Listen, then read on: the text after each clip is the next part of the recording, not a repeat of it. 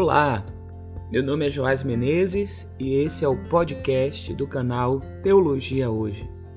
Eu convido você para tomar mais um café, um café com a Bíblia. Esse é o 18º episódio de 2021. Pegue a sua Bíblia e a sua xícara.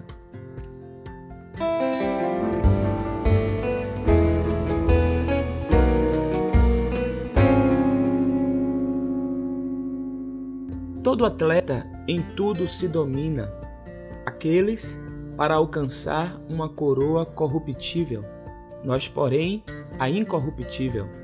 Assim corro também eu, não sem meta. Assim luto, não como desferindo golpes no ar, mas esmurro o meu corpo e o reduzo à escravidão, para que, tendo pregado a outros, não venha eu mesmo a ser desqualificado. É a primeira carta aos Coríntios, capítulo 9, de 24 a 27. Começaram as Olimpíadas em Tóquio. Os Jogos Olímpicos acontecem uma vez a cada quatro anos. Estavam programados para o ano passado, por isso, Tóquio 2020. A pandemia adiou os Jogos para o ano de 2021. Muita coisa mudou nesse curto espaço de tempo. Os protocolos para os jogos foram adequados à nova realidade provocada pela pandemia, inclusive, inclusive, casos de Covid devem afetar até resultados. Muitas arenas estarão vazias, sem torcedoras e torcedores. Muita coisa mudou. O que não mudou foi o desejo do homem de superar os limites do corpo, de chegar ao nível mais alto da sua potencialidade física corpo humano é fantástico. Isso não mudou. Novos recordes virão, tomara. Acredito que teremos surpresas positivas nesse sentido. Todas as vezes que o homem encontra desafios aparentemente intransponíveis, ele busca alternativas para romper essas barreiras. Os Jogos Olímpicos foram reinventados no final do século XIX e deixaram de ser um ritual em honra a deuses e heróis, como era em Atenas, para se transformar em um dos maiores fenômenos socioculturais do planeta, organizados pelo Comitê Olímpico Internacional, uma entidade quase tão mítica quanto o próprio Olimpo. Apesar da modernização, são preservadas algumas tradições da época dos Jogos em Atenas.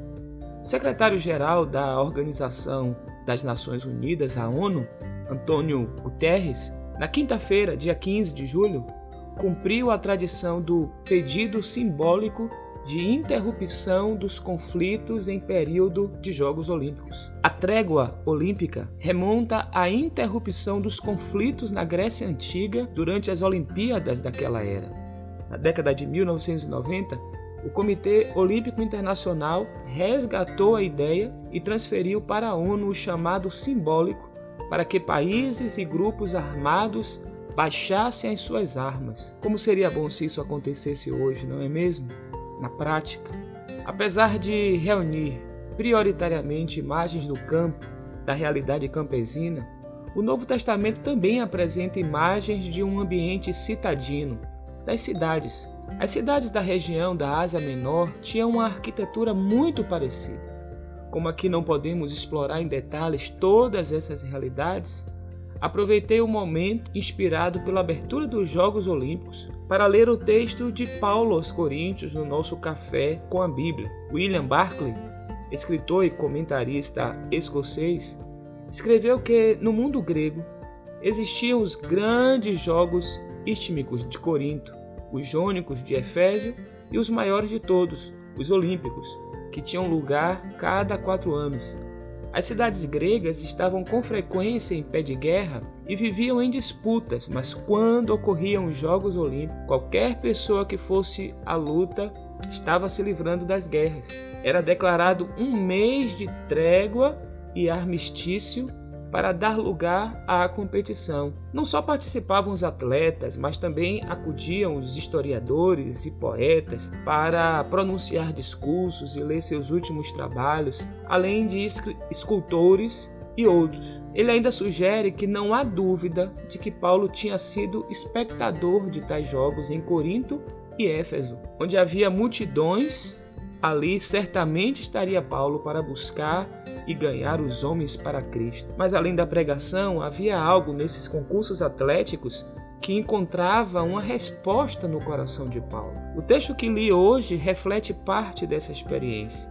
Vocês não sabem que os que correm no estádio, todos na verdade correm, mas um só leva o prêmio? Corram de tal maneira que ganhem o prêmio. Todo atleta em tudo se domina, aqueles para alcançar uma coroa corruptível. Nós, porém, a incorruptível. Assim corro também eu, não sem meta. Assim luto, não como desferindo golpes no ar, mas esmurro o meu corpo e o reduzo à escravidão, para que, tendo pregado a outros, não venha eu mesmo a ser desqualificado. Paulo fala de corrida, da luta, do empenho, da necessidade de disciplina rigorosa por parte do atleta para alcançar o prêmio, da importância de ter metas definidas, isto é, saber o que quer e não gastar energias desnecessárias, de ser estratégico, não ficar desferindo golpes no ar. Aproveito o momento também para sugerir a você uma trégua que cessem os conflitos. Talvez você esteja vivendo batalhas agudas internas. Tente, pelo menos, dar uma trégua. Pode ser que esteja envolvido em embates que são como golpes desferidos ao ar e todas as suas forças estão indo embora. Guarde energia, dê uma trégua. Sei que, em alguns casos, a maior competição ou luta é conseguir cessar o conflito, mas tente outra vez. Dê uma trégua. Se a mensagem desse podcast foi relevante para você, compartilhe esse link com seus familiares e amigos. Siga o nosso podcast na plataforma de sua preferência. Se ainda não é assinante do nosso canal, por favor, assine. Basta acessar www.youtube.com/teologia hoje Ainda estamos em uma pandemia, continue tomando todos os cuidados ao sair de casa, use máscaras, mantenha as suas mãos higienizadas, evite aglomerações. Se já está no período de você tomar sua vacina, vá logo a um posto próximo da sua casa. A pandemia vai passar, mas ainda não passou. Que a bênção do Eterno, que enriquece e não acrescenta dores, seja sobre a sua vida, dos seus familiares e amigos é a oração que faço por Cristo Jesus, nosso Senhor. Amém. Até o próximo Café com a Bíblia.